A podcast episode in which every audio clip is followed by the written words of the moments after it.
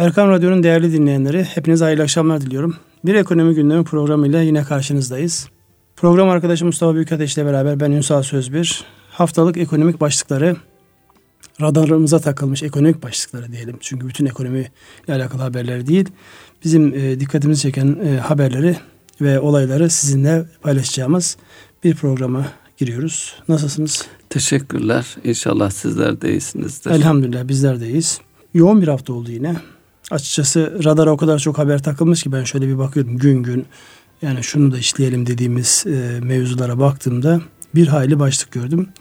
Ama program süremiz malum sınırlı. Burada bütün dünyanın dikkatini çeken en önemli haberlerin başında herhalde Amerikan para otoritesi diyeceğimiz Fed'in faizle alakalı yapmış olduğu açıklama. Haberlerin çok yoğun bir şekilde alınıp satıldığı bir e, dünyadayız. Henüz daha başkan yeni seçildi. FED başkanı yeni seçildi. Hemen yorumlar yapıldı. İlk toplantısı sert mi olacak, güvercin mi olacak, şahin mi olacak? Yani nasıl bir yaklaşım sergileyecek ve bundan sonraki Amerikan ekonomisiyle alakalı göstereceği ve onun paralelinde dünya ekonomisine olan etkileri ne olacağı noktasında bir sürü yorum yapıldı.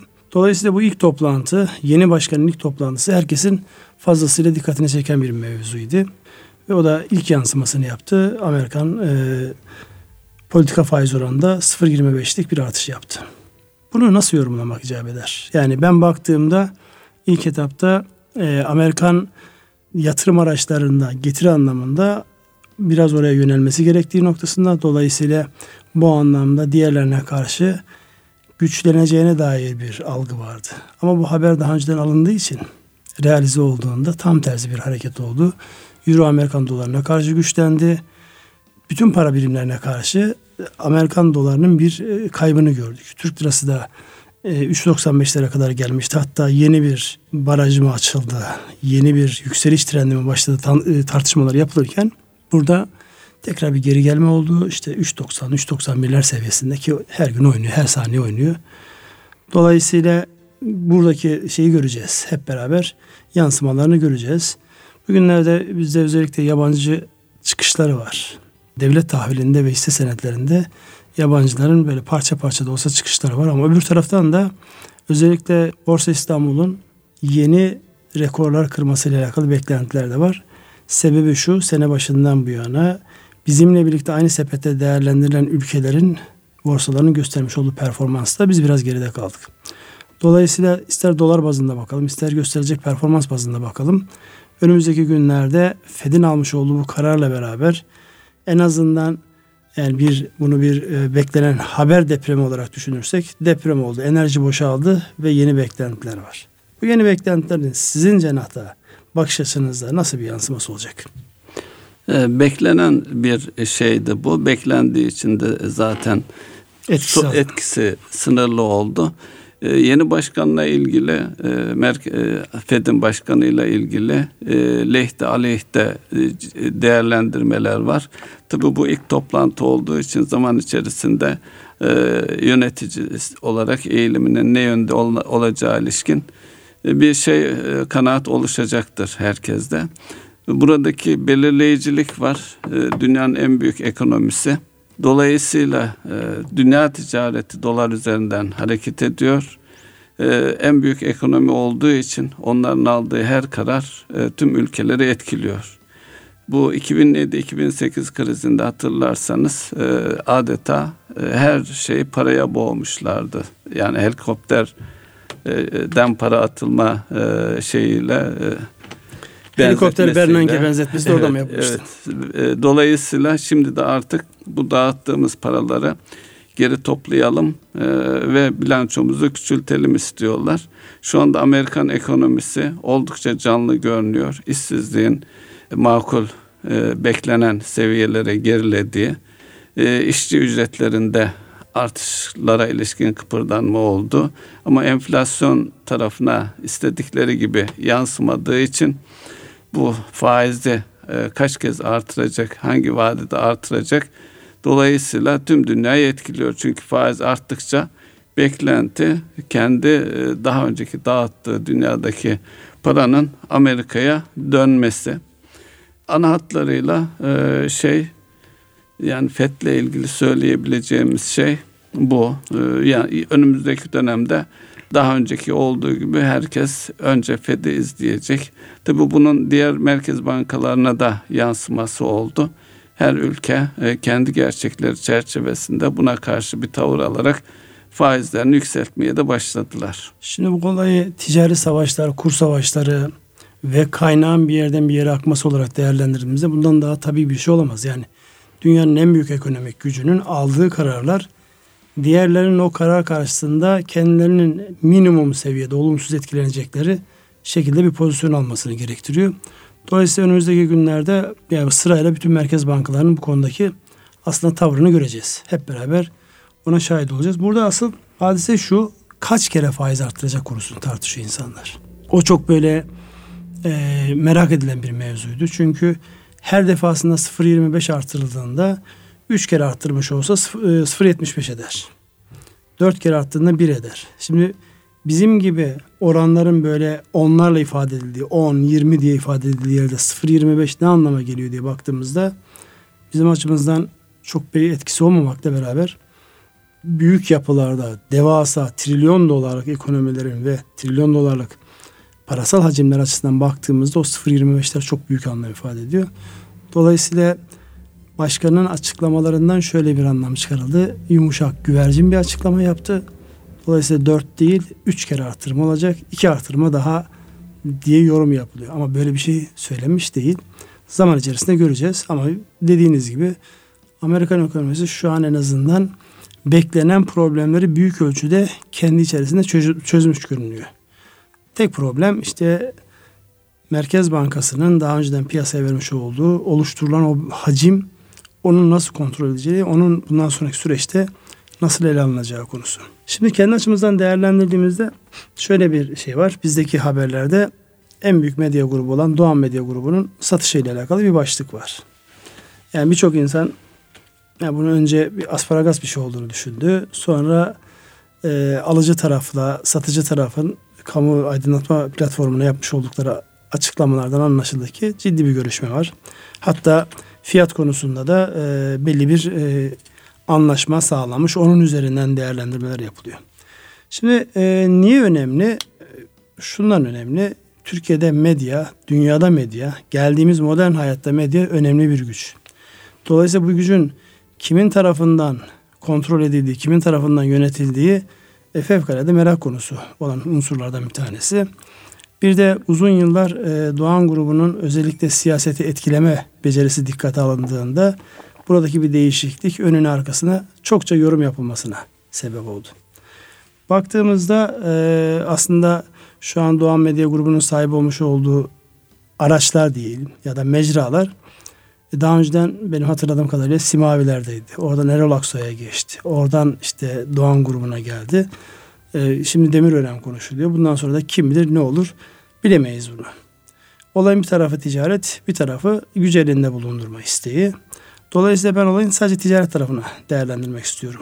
Yani bu haber ilk düştüğünde andan itibaren ya da ilk sezildiği andan itibaren %30'lara %40'lara varan Doğan Medya Grubu hisselerinde ciddi bir artış oldu. Bu ekonomik anlamda ne ifade ediyor? Bunun üzerinden kafa yoralım. Sizin görüşünüzü alın. Sonra ondan sonra yani bu arkasına önüne bir şey yazmak gerekir mi yoksa ticari bir harekettir. Çünkü benim bildiğim yani özellikle Aydın Doğan'ın kendi geçmişteki farklı sektörlerdeki zamanlaması itibariyle enteresan bankacılık sektöründeki çıkış zamanlaması fevkalade iyi bir zamanda çıktı. Çünkü ondan sonraki süreçte yoğun rekabetin olduğu yerde sermaye desteği çok fazla olmayan yapıların kar edemediği, küçülerek e, hayatlarını devam ettirdiğini gördük. Bu anlamda ben ticari bir e, hareket diye yorumlamak istiyorum açıkçası. Tabii daha önceki e, bankanın e, sattığı bankanın fiyatına bakarsak kurt bir iş adamı diye düşünülebilir, ifade edilebilir. E, ama bu şöyle bir soru sorsak kendimize bir medya grubu değil de normal ticaretle, sanayiyle uğraşan bir grup olsaydı böyle bir satış ticareten yorumlamaya kalksak aynı şekilde yorumlar mıydık? Burada tabii bir güç olduğu için her halükarda şu ana kadar konuşulanlar da e, işlem realize olduktan sonra konuşulanlar da uzun süre devam edecektir. Yorumlar yapılacaktır. tabii bir fiyatlama var. Bu fiyatlama daha önceki satışlarla kıyaslanıldığında e, şimdi do, öncekilere göre doğru bir yerde mi bunu kestirmek şu anda zor ama önceli bence kıyaslamanın çok bir anlamı yok. Çünkü yani bir şeyi satacaksanız alıcısı olduğu zaman da alıcısının ödediği bedeldir onun değeri. Yoksa geçmişte kıyaslandığında sadece tek başına bir televizyon platformunun satışında konuşulan rakamlarla karşılaştığında evet yani şey gibi duruyor. Düşük gibi duruyor. Şöyle diyebilir miyiz şu anda e, bir başka gruba geçecek. Borsadaki son e, hızlı hareketlenme yüzde otuzları bulan ilk aşamadaki hareketlenme yeni patronun elinde bu şirketlerin daha değerli hale gelebileceği ilişkin bir kanaat olması lazım. Onu gösteriyor diyebilir miyiz? Belki şunu diyebiliriz. Şimdi olay biraz siyasi tartışma gibi bir noktaya geliyor. Yeni patronun siyasetle uyumunun daha e, dengeli olacağı dolayısıyla bunun değerlere bir şekilde pozitif yansıyacağı gibi bir beklenti diyelim. Burada da bakın aynı şey oluyor Yine aslında. aynı yere geliyor. Habere geliyoruz. Yani bir şey öncesinden konuşuluyor. Varsayımlar ortaya konuyor. Bu varsayımlar gerçekleştiğinde kuvvetli muhtemelen geri geliş olacaktır. Kuvvetli muhtemelen geri evet. geliş olacaktır. Onun için yani tek başına borsa hisse değer üzerinden yorum yapmak doğru değil. Sadece bunun beklenmeyen bir yani en azından piyasalar açısından beklenmeyen bir haber olması sebebiyle bir böyle geniş yankılar oldu. Ne oluyor diye. Ne oluyor diye geniş yankılar oldu. Ama yapılan açıklamalara baktığımızda ticari bir tercih. Çünkü daha önceden bu grup elindeki başta milliyet olmak üzere milliyeti de aynı gruba satmış evet. idi. Dolayısıyla ilk kez yapılan bir ticaret değil bu. Bunu önüne arkasına çok fazla bir anlam yüklemenin yani hiç kimseye bir faydası Veya olmasa bizim gerek. işimiz değil. Bizim işimiz değil evet. Şimdi yine haberlerle alakalı başka bir başlığımız var. O da çok enteresan. Yani günümüz dünyasının yani modern lafını kullanmak istemiyorum. Çünkü modern dediğiniz şeyin ne olduğu e, üzerinde fazlasıyla konuşulması gereken bir hadise. Günümüz dünyasında bir haberin değerleri nasıl yukarı doğru gide götürdüğünü ki az önce konuşmuş olduğumuz Doğan grubu ile alakalı henüz görüşme de olunan bir şeyde yüzde 40 değer artışı oluyor. Öbür tarafta şu an artık e, gençlerin giderek daha az tercih ettiği bir sosyal medya mecrası olan Facebook'taki çıkan bir haberin yani o haber değil bir gerçekliğin yansıması daha doğrusu bir gerçeğin su yüzüne çıkmasıyla alakalı bir ipuçları var. İpuçları haber ve onun yansıması olarak 50 milyar dolarlık bir değer kaybı. Şimdi 50 milyar dolar Türkiye ölçeğinde şunu söyleyelim. Özellikle rakamlarla çok alakası olmayan insanların da kafasında canlanması için. Türkiye'de şu an hiçbir şirketin 50 milyar dolar değeri yok. Piyasa değer anlamında. Burada sadece Facebook'un kaybettiği değer 50 milyar dolar. Bu anlamda yorumlarsak nedir e, insanları ve ekonomileri bekleyen tehdit, tehlike? Yani sizi güçlendiren unsur bir müddet sonra sizin aleyhinize dönmeye başlıyor. Önce bu Facebook'taki hadiseyi ana hatlarıyla ne olduğunu bir bahseder misiniz? Facebook'taki hadise e, Trump'ın seçim sürecinde ortaya çıkan daha doğrusu e, İngiltere'de e, Cambridge Brit, e, Analytica diye bir firmanın e, müdahale ettiği 50 milyon e, Facebook kullanıcısının bilgilerinin e, seçimde Trump lehine kullanılması için bir manipülasyon yapıldı ve o bilgilerin gizli bir şekilde elde edilip paylaşıldığı yönünde bir haber idi. Bu her yerde deprem etkisi yarattı. Daha önce de zaten Rusların müdahale ettiğine ilişkin dedikodular ve dedikodu değil dedikodu orada danışmanlar değil, gitti evet, bir sürü insanlar gitti. E, yasal süreçler falan da başladı. Bunun neticede ilk planda ya bu nasıl olur böyle bir şey noktasından bir gerçeklik olduğu ortaya çıktı. Hatta onun üzerine başka Facebook'un patronunun bir açıklaması var. Ona da bakıldığında e, özür diliyor, kabul ediyor. Hatta enteresan bir şekilde geçen yıl Fransız seçimlerine de benzer bir müdahale yapılmaya çalışıldı ama engellediği, engellendiğini söylüyor. Dolayısıyla burada ciddi bir e, her türlü güvenliğin, güvenlik önleminin alınmış olmasına rağmen böyle bir sıkıntının gerçekliğin olduğu ortada. Şimdi Doğan Medya grubunu konuştuk. Tabii bir yazılı ve görsel medyanın gücünü biliyor idik. Ama bu şu ortaya çıkan Facebook'la ortaya çıkan şey onun da ötesine geçen artık yeni gerçeklik, yeni yaşadığımız süreçte yazılı ve görsel medyadan çok daha güçlü bir şekilde bu işte sosyal medyalar, sanal medya, sanal medya diyeceğimiz bunların çok daha belirleyici ve etkin olacağı toplumları seç, seçimi etkiledikten sonra artık toplumları zaten etkilemeye başladı. Böyle bir e, yeni bir düzen. Dolayısıyla buna karşı da devletler kendi sosyal medyalarını kur, kur, kurma için e, teşvikleri var. Bizim kurma ülkemizde de var. Etme. Kurma zaten iç içe yani. Birbirinden artık bağımsız hale getirilemez. Tabii ekonomi şeyinden baktığımız zaman da bu e, sanal e, şirketlerin özellikle borsalarda bir anda çok yüksek değerlere ulaşmaları söz konusu. Ama aynı şekilde neticede bir e, IT altyapısı içerisinden bir iletişim ağı olarak da tarif edilebilir. Bunlar akla ziyan değerlere ulaştı işte. Bir haberin 50 milyar dolar şirket değerini e, törpüleyen bir sonucu var. Bu e, dünyadaki borsaları, ekonomiyi de derinden etkileyen, daha doğrusu büyük dalgalanmalara neden olan bir yapı var önümüzde. Ekonomik açıdan da bunlara da bunlar da yaşanacak, yaşanmaya da başladı. E, bir anda işte birkaç yüz milyar dolarlık bir şirket çıkabiliyor ama o şirket bir haberle ne bileyim ciddi bir bölümünü kaybedebiliyor. Tabi bu sadece borsaları, para piyasalarını hepsini birlikte düşündüğümüz zaman burada diğer e, gerçek sanayi üretim yapan şirketler var, enerji şirketleri hepsi var. Dolayısıyla onların içinde hareket edince dalgalanmadan e, herkesin payına bir şeyler düşüyor. Peki bundan sonraki süreçte baktığınızda insanlar kendi özel bilgilerini o mecralarda paylaşmaktan vaz mı geçecekler? Yoksa sadece yer mi değiştirecekler? Şu var e, yani bir süre e, mesela Facebook'u silin e, diye bir şey var.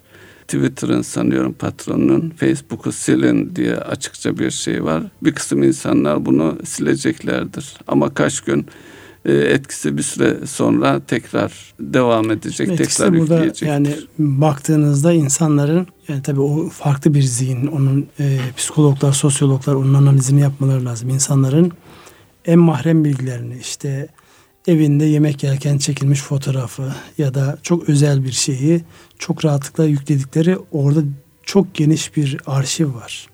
Evet. Yani insanların birbirlerini tanıması, birbirleriyle iletişim haline geçmesinde ya da oradaki şeyde kullanılan onu diyorum ya psikolojik gerekçelerinin farklı boyutta incelenmesi gerekiyor. Onu herhalde radyonun e, program yapan psikologlarına bırakmamız gereken bir hadise. Orada bir teşhir etme, orada bir sergileme ihtiyacı var. Yani bazılarında işte resimler, bazılarında işte fikirler her birinin yürüdüğü alan farklı. Dolayısıyla buradan değerlendirdiğimizde yani o söylenen o kadar kolay olmayacak. Bir de alışkanlıklar var mecralar değişiyor dedim ya daha çok gençlerin tercih son zamanlarda tercih etme gençler son zamanlarda daha böyle resimleri yükleyebilecekleri farklı mecraları deniyorlar. Evet. Dolayısıyla bunu değerlendirdiğimizde belki yeni bir alanın çıkmasına sebep olabilir. Ama öz itibariyle bu böyle akmaya devam edecek gibi geliyor. Çünkü hafıza bu anlamda ya benim mahrem olan bir şeyim yok ki neyi paylaşacak gibi bir yaklaşımla insanların oralarda kalmalarına sebep olacak ama bir imaj yıpranması mı? Evet bir imaj yıpranması. İtibarın sarsılması mı? Evet bir itibarın sarsılması. Zaten bugün herhalde tekrar geçen haftaki konulara dönecek olsak konuşacağımız şey piyasa güveni dediğimiz kavramın oturup yeni baştan bir daha değerlendirmemiz gerekir. İşte piyasa güveninin yitirildiğinde 50 milyar dolar gibi bir değerin birden yok olduğunu çok net görüyoruz. Onun için piyasanın güvenmesi, piyasanın doğru algılaması, oranın doğru bilgilendirmesinin tekrar önemi karşımıza çıkıyor. Burada isterseniz ekonomik açıdan biraz daha burayı e, konuşabiliriz. Şöyle ki e, Facebook e, birçok e, bir platform, o platformdan birçok yere de ulaşılıyor. Yani bankacılık işleminiz varsa Facebook üzerinden bağlansın mı? O şifreyi oradaki şifreyle veya bir satın alma yapacaksınız alışveriş sitelerinde. Yani o platformu bir satış mecrası, bir meydan gibi, bir pazar yeri gibi e, kullanılır hale geldi. Bu önemli bir şey. Burada ciddi reklamlar da dönüyor. Mesela evet. enteresan olması açısından yeni bir araştırmada şöyle bir sonuç doğuyor. Biliyorsunuz reklamlar insanları artık bıktıran bir aşamaya geldi. Bu tür platformlarda, Face'te, diğer şeylerde siz bir şeyle, resimle, bir konuyla ilgilenirken yan tarafta farkında olmadan bir takım reklamlar çıkıyor. Bir takım mesajlar ve kişilere soruyorlar onlarla ilgili. O reklamı hiçbir zaman hatırlamıyorlar e, yan tarafta olduğu halde. Ama bir onunla ilgili bir ihtiyaç olduğunda beyin otomatik olarak o oradaki fark etmedikleri bilgi e, bir yerlere etkiliyor beyinde. Satın alma kararı ve tercih kararında otomatik olarak onu tercih ediyorlar. Yani artık sadece reklamın içeriği şeyi doğrudan verilmek yerine sağında solunda bir takım şeyler gösterilerek bilinç altında da ciddi bir e, ekonomik sonuç doğuracak e, bir nasıl ifade edelim bilemiyorum kelime olarak da e, bir algı oluşturuluyor diyelim Şimdi farkında olmadan aslında bu e, bizim her zaman buradan vermeye çalıştığımız mesajın bir yansıması. Dünkü alışılmış konvansiyonel, geleneksel yöntemlerle iş yapmak, ticaret yapmak, yönetmek, etkilemek, ikna etmek giderek zorlaşıyor. Dolayısıyla her keşfedilen yeni hadise özellikle insan beyniyle alakalı, insanla alakalı keşiflerin hepsi yeni alanları ortaya çıkarıyor. İşte bu bilinçaltına gönderilen bu farkına varmadığımız mesajların bizdeki yansımalarının ciddi bir e, örneği söylemiş olduğunuz hadise. Gerçekten önümüzdeki dönemde buna fazlasıyla maruz kalacağız.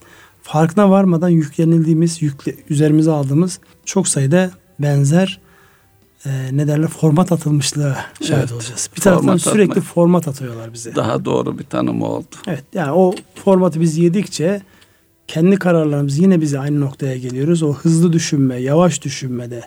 Yani bizim kendimizin verdiğimizi zannettiğimiz kararlar aslında zaman içerisinde zihnimiz öyle bir hazırlanıyor ki şartlanmış şartlanmış oluyor. olarak biz aslında o kararları veriyoruz. Dolayısıyla bunların hepsinin kullanıldığı mecralar işte bu yapay zekalar da buna ilave olarak kullanılacaktır. Çünkü artık bundan sonraki süreçte e, bambaşka bir boyuta geçiyoruz. Yani artık insanın kendi eliyle ürettiği nesneler kendilerini üretir hale geldiler. Hatta kendilerinden belki daha iyisini üretir hale geldiler.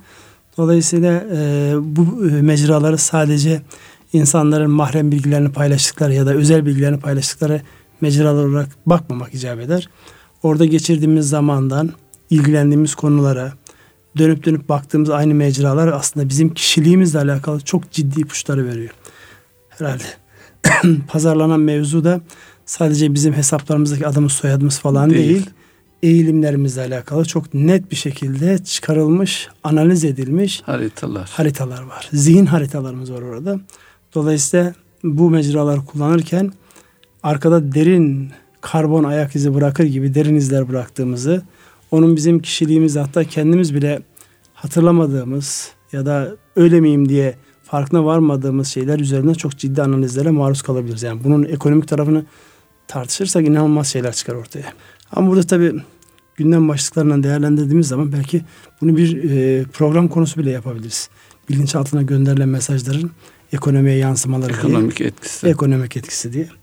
Bence e, Facebook tarafı ya da buradaki bir e, gerçekliğin gün yüzüne çıkmasının değerler etkisi konusundaki değerlendirme burada yeterli herhalde.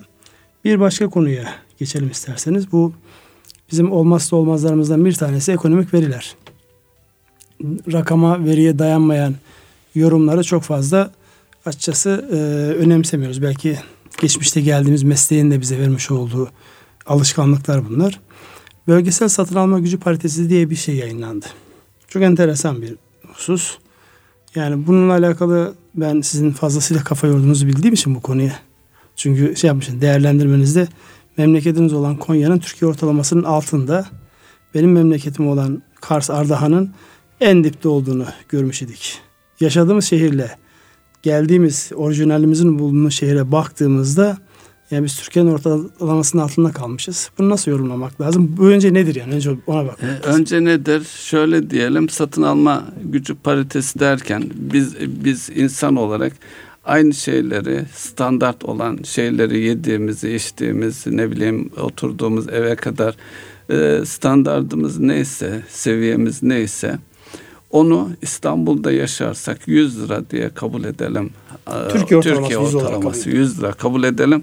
Eğer gelirimiz de 100 lira olarak varsayalım. 100 lira borcumuz alacağımız yok. E, belli bir şeyde gül gibi geçiniyoruz.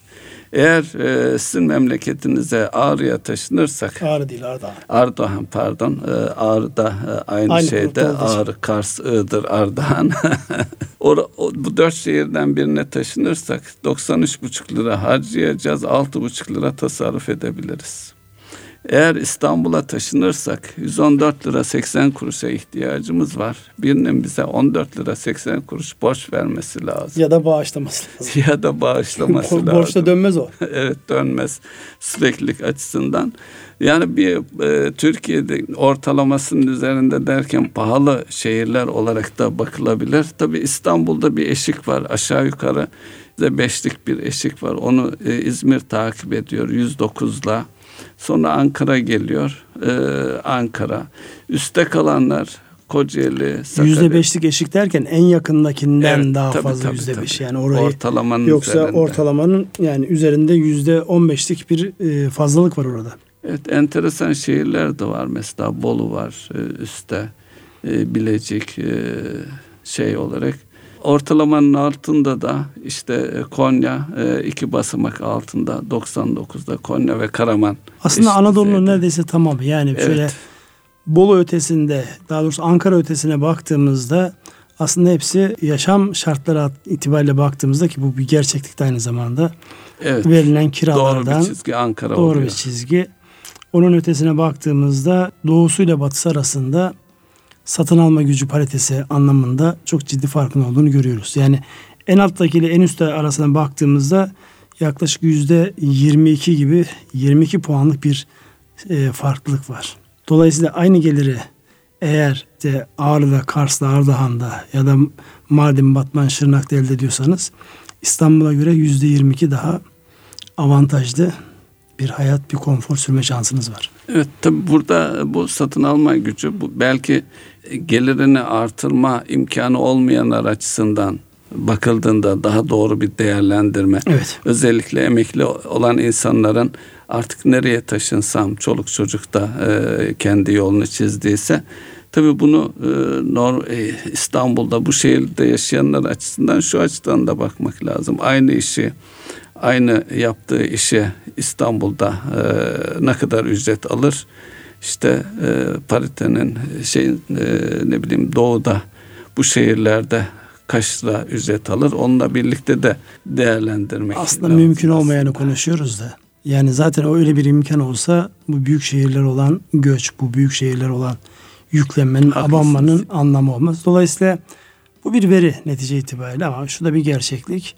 Yani doğu ile batı arasında eğer aynı imkanlara sahip olsanız ne maruz kalırsınız, ne sizi e, bekliyor ya da ne ödüyorsunuz, hangi bedel ödeyerek bu konforu yaşıyorsunuz noktasında bir fikir vermenin ötesinde yani uygulama e, kabiliyeti anlamında çok fazla bir e, şey yok ama bir bilgi netice itibariyle Tabii ekonomi, önemli bir bilgi. Ekonomi penceresinden bakınca bunun içerisinde sosyal bir sürü şeyler dahil edilebilir elbet.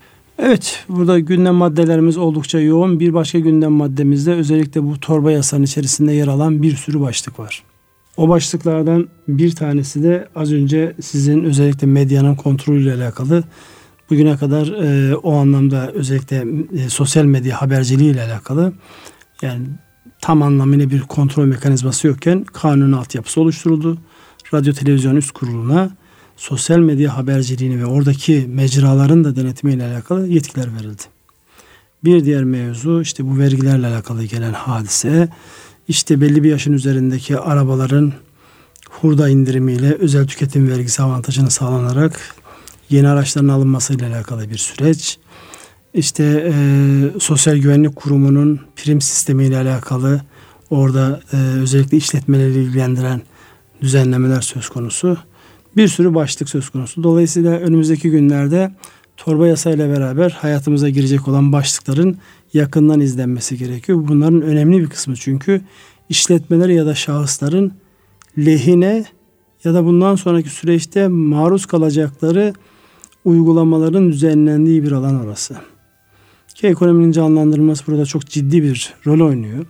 Özellikle e, e, çevre şartlarını düşündüğümüzde kaynak girişiyle beraber ihtiyaçları birlikte düşündüğümüzde torba yasada e, yani oradaki bakış açısıyla beraber ekonominin canlandırılması, rahatlatılması, kaynak imkanının elde edilmesi, işte birikmiş katma değer vergisinin mahsup edilmesi ya da kullanılması ile alakalı birçok başlığı görüyoruz.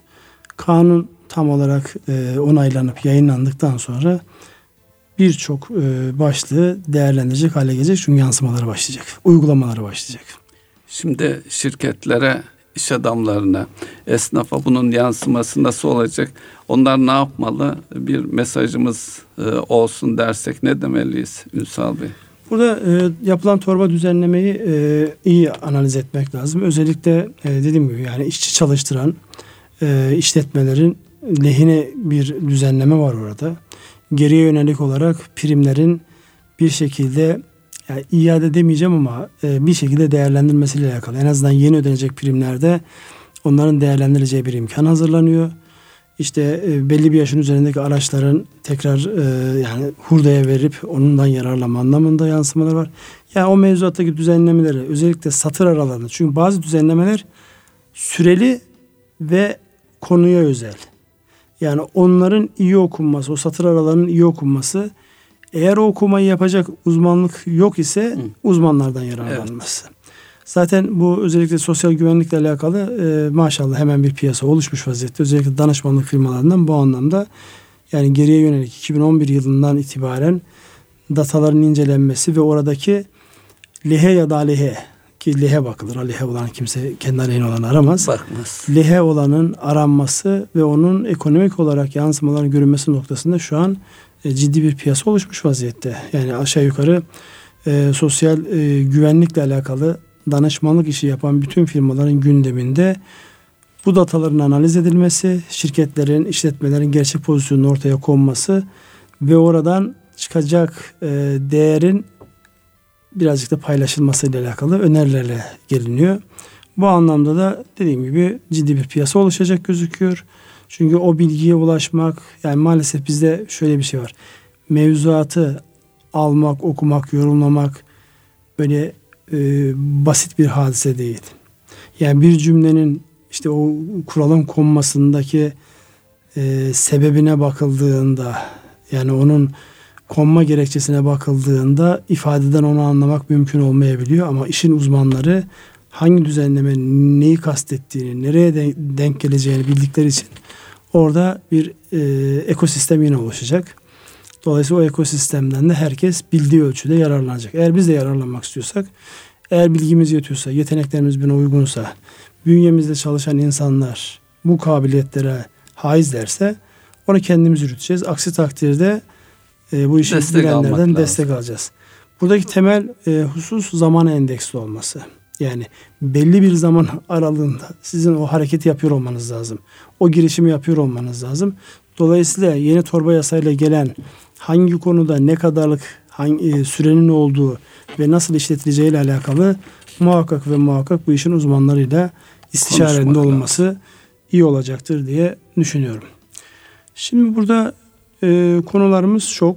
E, geçen hafta işlemiş olduğumuz o e, manipülasyon ve hile ekonomisi ki hala haberlerde yoğun bir şekilde devam ediyor. İşte bu e, çiftlik bank hadisesi ve onun yansımaları olarak başka benzer örneklerinin de olacağı ki yani siyaset her zaman olduğu gibi olay yine farklı bir noktaya çıkardı. Ee, benimki daha önceki mesleğimde olduğu için geçen hafta da söyledim. Eskiden evet. bize kan bankalarını bile incelerdik. Bu nasıl incelemedi falan gibi şeyimizi.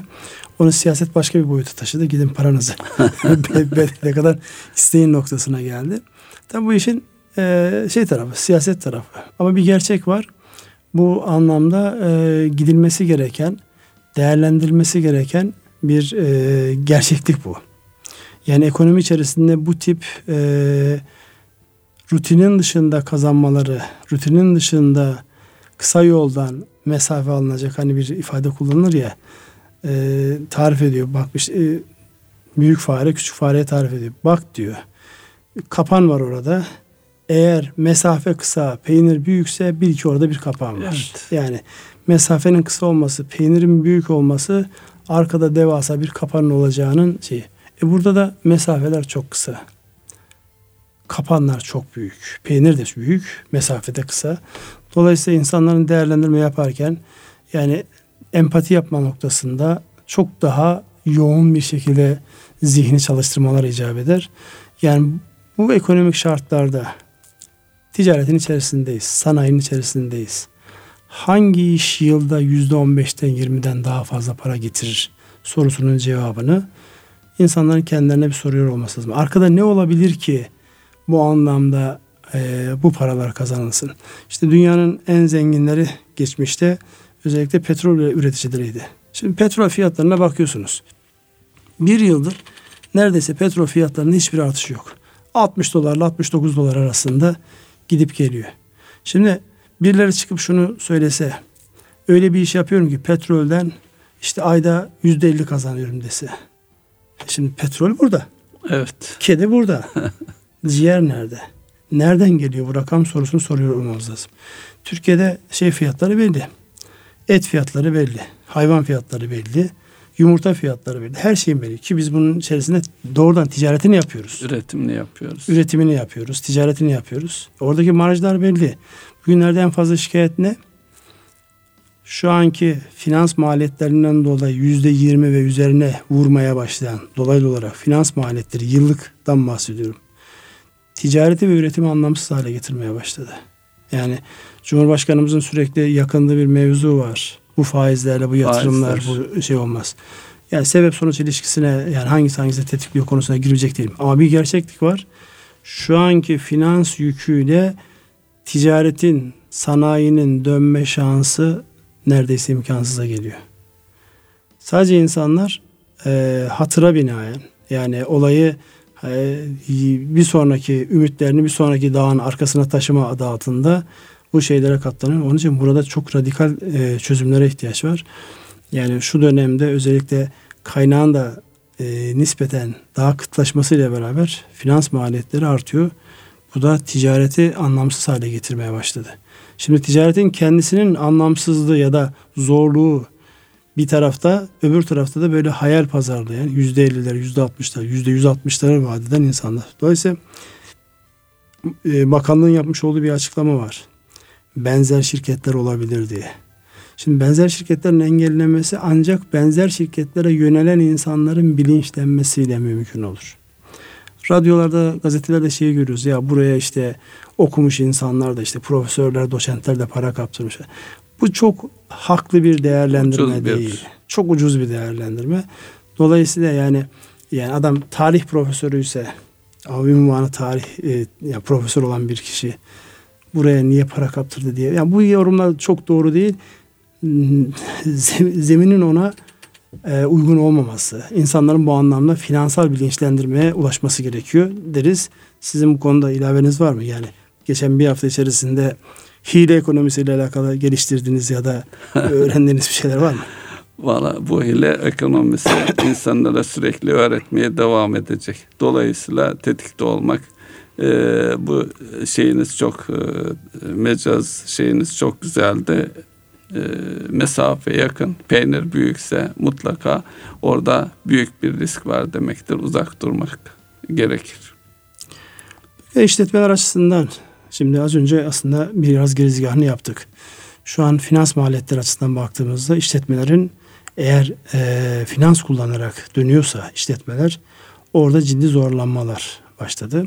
Bizim e, son 15-20 yıldır ekonomiyi sürükleyen e, inşaat özellikle konut sektörüyle alakalı şu anki en büyük çıkmazlardan bir tanesi bankacılık sektörünün bir bu alanı zaten kredilendirmiyor olması, kredilendirse dahi kredilerin e, alıcıları teşvik ediyor olmaması. Önümüzdeki dönemde özellikle bütün finans maliyeti yükünü düşündüğümüzde yani işletmelerin ne yapması gerekir?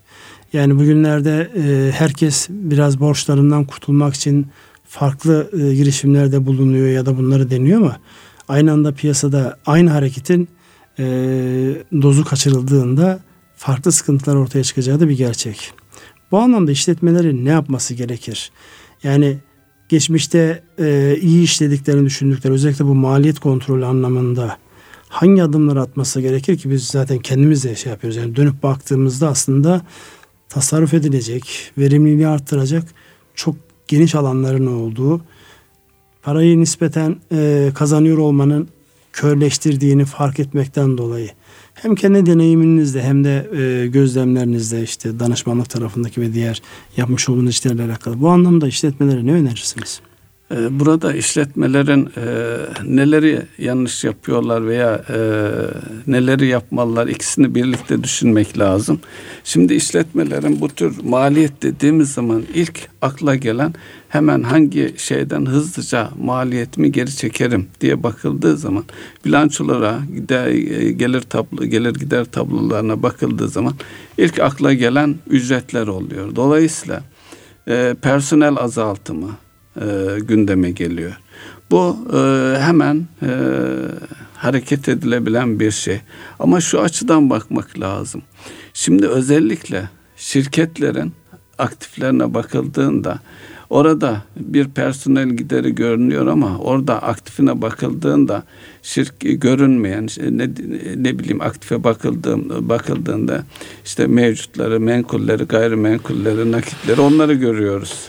Ama bunun yanı sıra insan kaynağı var. Dolayısıyla o insanların bir değeri var. Özellikle değerli elemanlarını çok kolay kaybedebiliyorlar. Bakıldığı zaman 10 kişi e, çalışıyor diyelim. En tepedeki bir iki kişi üçüncü sıraya bakalım. E, üçüncü sıradaki adamı atarsam alttaki yedi kişiyi atmama gerek yok diyebilir. Ama o yukarıdaki insanlar yani değerli insanların e, farkında olmak ve içinde bulunulan koşullardan nasıl çıkılacağına ilişkin değerli insanlarla birlikte bir yol haritası çıkarmak, giderlerini, gelirlerini, piyasadaki fırsatları da göz önüne almak. Yani her zaman maliyetinizi e, aşağı indirmek sizin için anlamlı olmayabilir. Kafayı kaldırıp çevreye bakıldığında sizin gibi şirketlerin boşalttığı veya onların dikkatini çekmeyen alanlara girme fırsatları da olabilir. Yani üretim modelinizi değiştirebilirsiniz. Yeni ürün katabilirsiniz. Ee, size yük oluşturan ürünleri e, veya hizmeti e, üretmekten, vermekten vazgeçebilirsiniz. Bunu da değerli insanlarınızla yaparsınız. Tabii değerli insanlar derken yanlış da anlaşılmasın. En alt kademedekinden en tepedekine kadar birlikte düşünmek lazım. Ben sadece e, parasal karşılığını ifade edebilmek için e, öyle bir e, tabir kullandım. Tüm kadroyu yeni yaşanan fırsatlar, riskler neyse aynı yönde düşündürüp çözümler buldurup onun üzerinden hareket etmek. Her şirketin kendi gerçekleri vardır. Onun farkında olmak. Ama radikal kararlar da gerekebilir. Mesela şeyde hizmet sektöründe, belli sektörlerde zarar et zarar eden, kar etmeyen yerleriniz vardır. Onları kapatabilirsiniz. Yeni yerlere taşıyabilirsiniz. Ama ilk canhıraş bir şekilde bir şeyler yapmam lazım. İşte filan şirket şu kadar eleman e, göndermiş, işte şu kadar şey kapatmış diye herkesin yaptığını yapmamak. Şirketin kendi gerçekleriyle yüzleşip e, değerlendirip onun üzerinden adım atması, onun üzerinden kararlar alması en doğrusu. Burada zaten e, başlık olarak özellikle performansın artırılması ile alakalı en temel şey yüksek performanslı bir organizasyonu neye benzediğinin tarif edilmesi gereken. Ne olursak biz kendimizi başarılı sayacağız. Burada e, özellikle piyasanın en fazla e, sorguladığı, daha doğrusu piyasada en fazla etkisini gösteren güvenle alakalı e, davranış biçimlerine baktığımızda açık olmak, şeffaf olmak, saygılı olmak. Çünkü özellikle piyasanın biraz böyle taahhütlerini geciktiren insanlara karşı gerekçesine bakmaksızın böyle rencide edici tavırların domino etkisini yaptığını herkesin görüyor olması lazım. Sonuçları çok iyi analiz etmek. Yani sonuçların bugün iyi oluyor olması yarın iyi olacağı anlamına gelmez. O tesadüfen de olabilir. Gerçekten bir yeteneğinize bağlı da olabilir. En önemlisi de gerçeklerle yüzleşme, yüzleşme konusu var. Güven telkin etme konusu var. İtibarın yönetimi var. Dolayısıyla bu dönemde normal zamanda dikkat edilenlerin çok ötesinde hassasiyet gösterilmesi gereken bir dönemdeyiz. Ee, ve özellikle piyasada işletmelerin birbirleriyle alakalı o saygı çerçevesinde olumsuzluğu yani gerçek e, habere dayanmayan zaten yapılmasın ama gerçek habere dayanana da bir insaf limiti tanınarak insanların birbirlerine hatalarını ya da yanlışlarını, eksiklerini tolere edecekleri limit tanıyarak. Şu an piyasadaki en büyük tehlike piyasada insanların birbiri hakkında üreteceği aslı astarı olup olmadığı önemli değil. Haber üretmesiyle alakalı ki bu yani rekabet e, zamanlarının olmazsa olmazdır ama şu an rekabetle bir yer devrildiğinde altına da kimin kalacağı, bir koca çınar devrildiğinde hangi evi, hangi işletmeyi yıkacağı belli olmaz. Onun için çınarlara karşı onları oyacak, onları yerle bir edecek davranış ve tutumlardan uzak kalmak, güveni birbirimize olabildiğince hissettirmek, güveni sarsacak olan unsurlardan olabildiğince uzak kalmak herhalde yapacağımız en büyük e, davranış olacaktır. Beraber ayakta kalmak, beraber yürümek. Kesinlikle bunun için de iletişim fevkalade önemli. İletişim, iletişim, iletişim, doğru iletişim. Evet, baktığımızda bir e, programın daha sonuna geldik. Bu e, haftayla alakalı yani notlarınız arasında söylemeyi düşünüp de unuttuğunuz eksik kalan bir şey var mı? Varsa onları alalım yoksa veda edelim. Ee, sonu aslında iyi bağlandı. Pozitif tarafta kalmak, iletişimi sürdürmek, Açık, saygılı olmak, saygılı olmak, güven önem göstermek. Güven, güven zaten her şey. Güven bu söylediklerimizin hepsini de içeriyor Hepsi aslında. Içeriyor. Evet. Erkam Radyo'nun değerli dinleyenleri bir ekonomi gündemi programının daha sonuna geldik. Sürçülisan ayrılık affola. Maksadımız gönlümüzden ve zihnimizden geçenleri faydalı olması umuduyla sizlerin bilgisine sunmak. Hayırlı akşamlar diliyorum. Hayırlı akşamlar.